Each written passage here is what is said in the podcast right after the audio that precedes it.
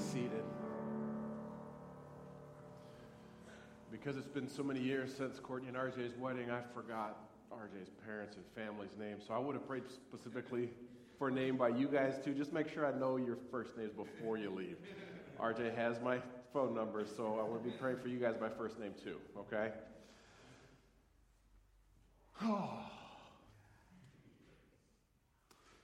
Oh we need to dismiss kids.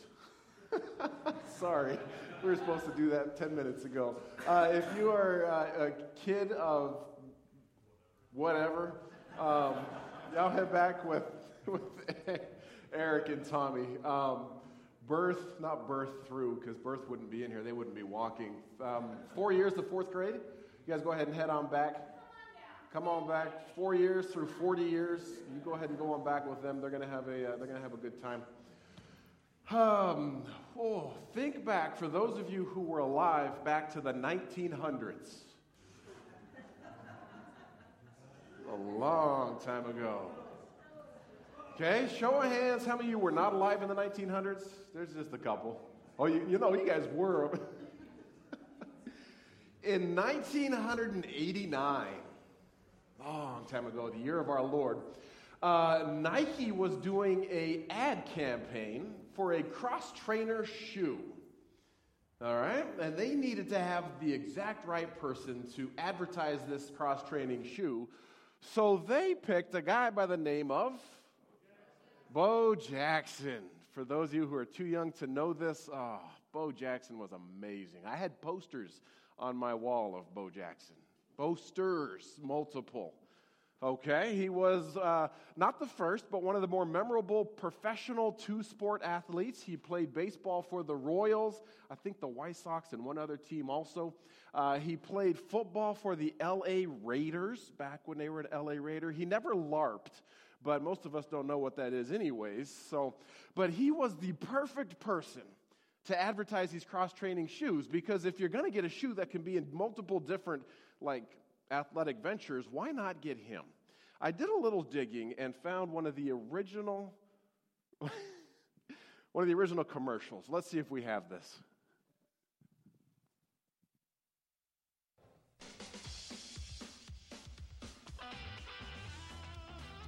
Bo knows baseball.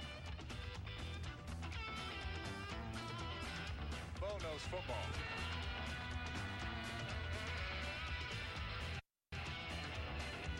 Basketball too.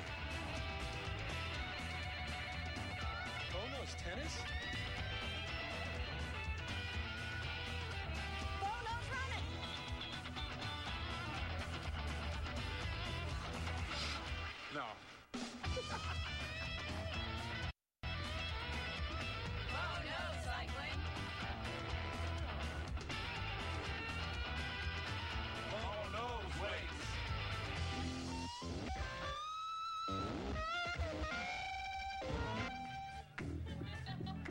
Bo, you don't know diddly.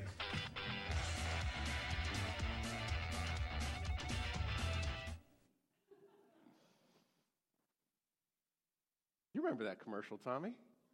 Yeah. Bo knows. Whew, that ad came out in 1989. I started saving and I bought my first pair of Nike cross trainers in 1997. Took me a while to save up for that. But if Bo knew that they worked, I believed him, right? Now, listen, Bo Jackson is not in our biblical text for today, right? But this idea, this theme of knowing is. And in fact, we could probably say if John knew, then we should believe him. Let's pray. Father, we have already been in your presence. That's been evident. Uh, we have felt it. We will continue to do so. I ask that as I share briefly, um, that the words I say would, would encourage. I ask this in Jesus' name. Amen. All right, go ahead and grab your Bibles if you have one. Uh, if you don't, grab your phone, turn in your app to 1 John chapter 5, verse 13. If you don't have a Bible, I think they're the maroon, reddish colored books under the seat pocket. 1 John is towards the back of the Bible, so you might as well start in the back and start making your way to the left. We've been in this sermon series for several months now that we've titled Not Your Normal Dear John Letters. And today we come to the final sermon in the, the, the letter of First John. Okay? Two more sermons, the second John and third John, but today is the final one in First John. Now, so that means John's wrapping up his letter. And if you think of the ways you wrap up a letter normally, you would think, okay, well, John's going to come to the end and he's going to say, Oh, I miss you so much. Can't wait to, to, to see you. Keep a guest room ready. Give my love to so and so. Much love, John. That's how he's going to end the letter. At least that's how I thought he was going to end it. That's how letters are supposed to end. The Apostle Paul ended several of his letters kind of like that in the first century. Fast forward 2,000 years, if you still write letters, that's how you end them. But that's not how John ended this one. 1 John chapter 5 verse 13 to 21. You can follow along or just listen. John writes, "I have written this to you, to you who believe in the name of the, of the Son of God, so that you may know you have eternal life." And we're confident that he hears us whenever we ask for anything that pleases him.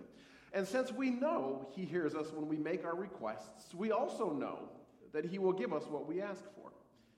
If you see a Christian brother or sister sinning in a way that does not lead to death, you should pray, and God will give that person life. But there's a sin that leads to death, and I'm not saying you should pray for those who commit it. All wicked actions are sin, but not every sin leads to death. We know, this is verse 18. We know that God's children do not make a practice of sinning, for God's Son holds them securely, and the evil one cannot touch them. We know that we are children of God and that the world around us is under the control of the evil one.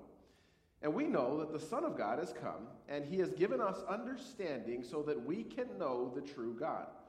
And now we live in fellowship with the true God because we live in fellowship with his Son, Jesus Christ. He is the only true God, and he is eternal life. Dear children, keep away from anything that might take God's place in your hearts.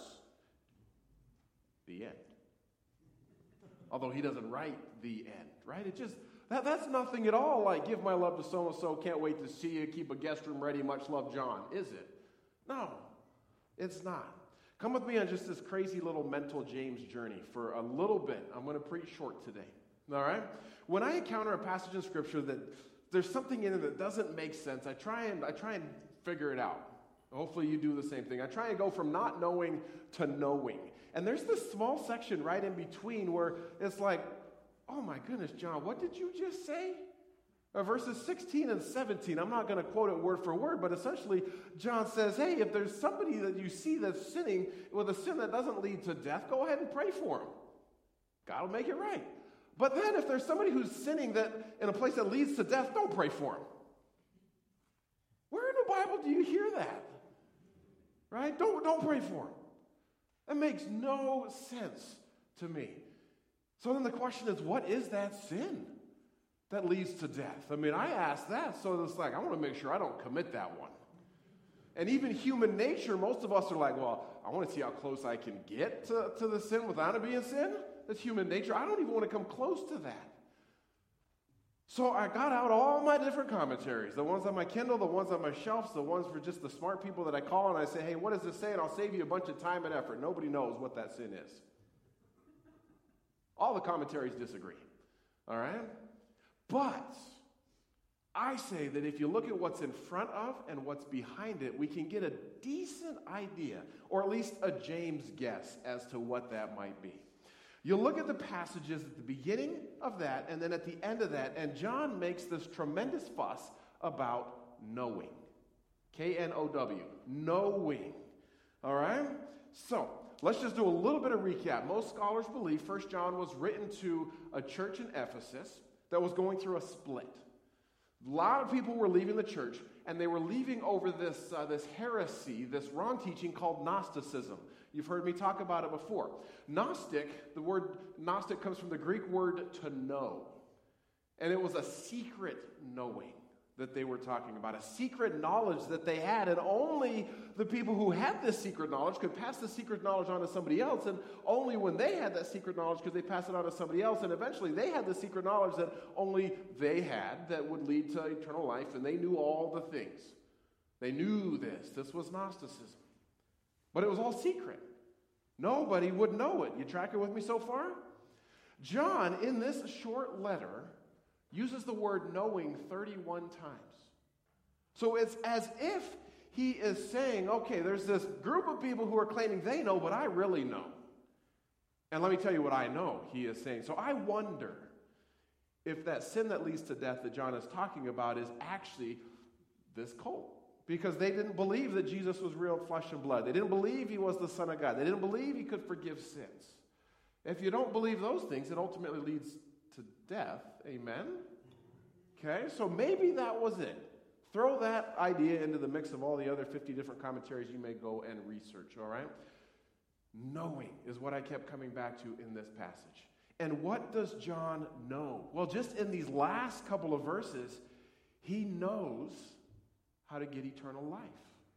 Right? Verse 13 I've written this to you who believe in the name of the Son of God so that you may know you have eternal life.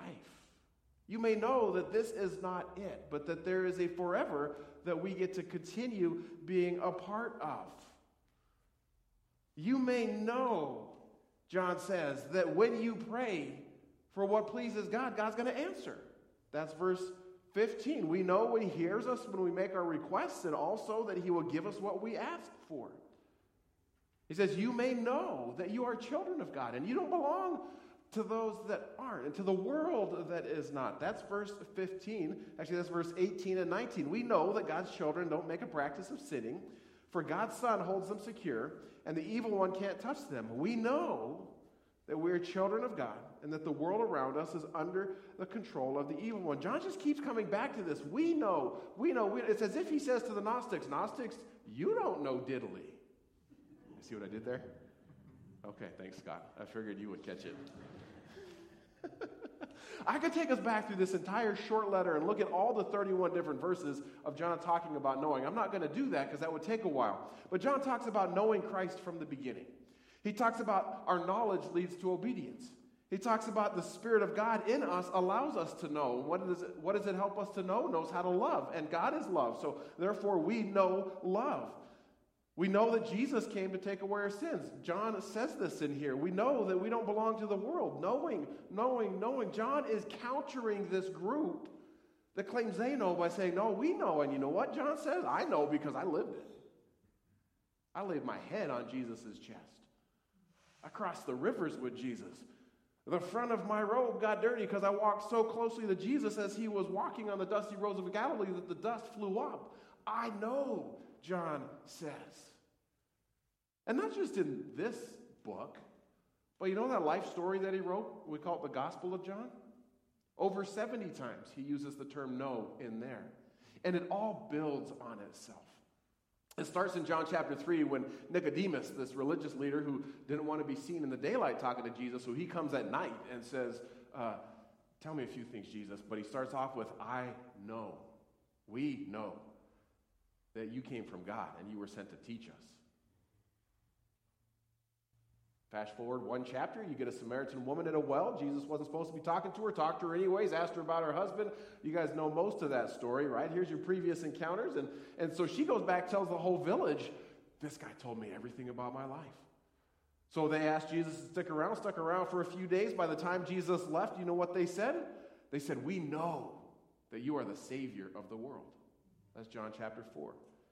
You look at Peter, one of Jesus' closest friends. Jesus essentially asked him, Are you guys, do you need to leave too because of all these hard teachings?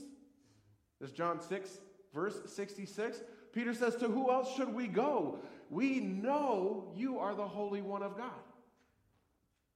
When Jesus was praying in John chapter 17, he said, Father, we know that the way to eternal life is through you and me. Jesus knew this. In John 19 35, I mentioned this verse last week when John's watching Jesus hang on a cross. John has this little, this little parenthetical statement that says, I, I witnessed this, and I'm writing this stuff so that you may believe, essentially, so that you may know.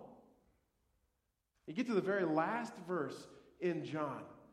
But one of the last things he says is this disciple, he's talking about himself in third person, is the one who testifies to these events and has recorded them here. And we know that his account of these things is accurate. John's saying we can know And know what? He comes back to this in verse 20. We know that the Son of God has come and that he's given us understanding so that we can know the true God. Every time John mentions knowing, he's pointing people to Christ, to who he is, to what he's done, to just the genuine nature of who he is. And John says we can know this stuff. And because of that, we can know God.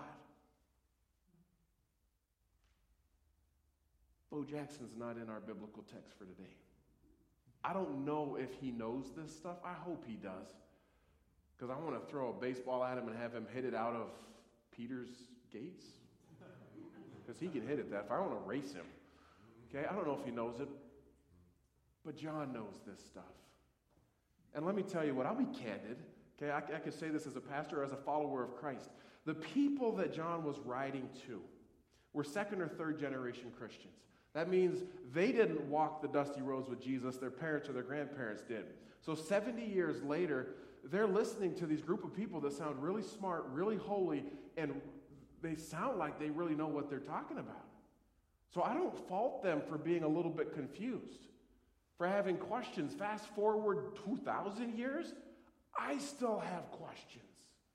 There's times I still look at some of the foundational things that I've always been taught, and I'm like, really? Can you know that?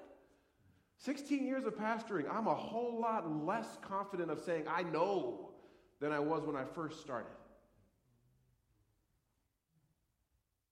But I know Jesus. And I think that's enough. We don't know what Monday holds. We don't know what the next six months holds. But we know who holds us. And this is the same Jesus that healed people every step of the way. All right, so if John knows, then I'm going to say, I know. It's all about Jesus for him. Let's keep it that simple for us, too. Let's pray.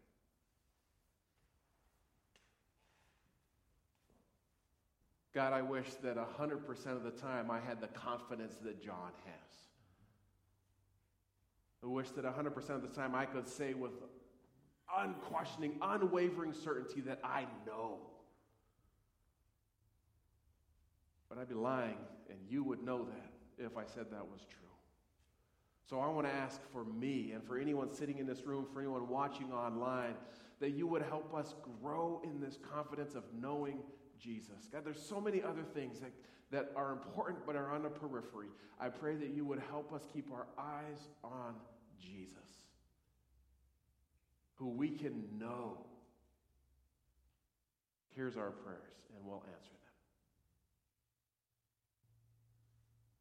That's all I've got. I pray this in Jesus' name. Amen.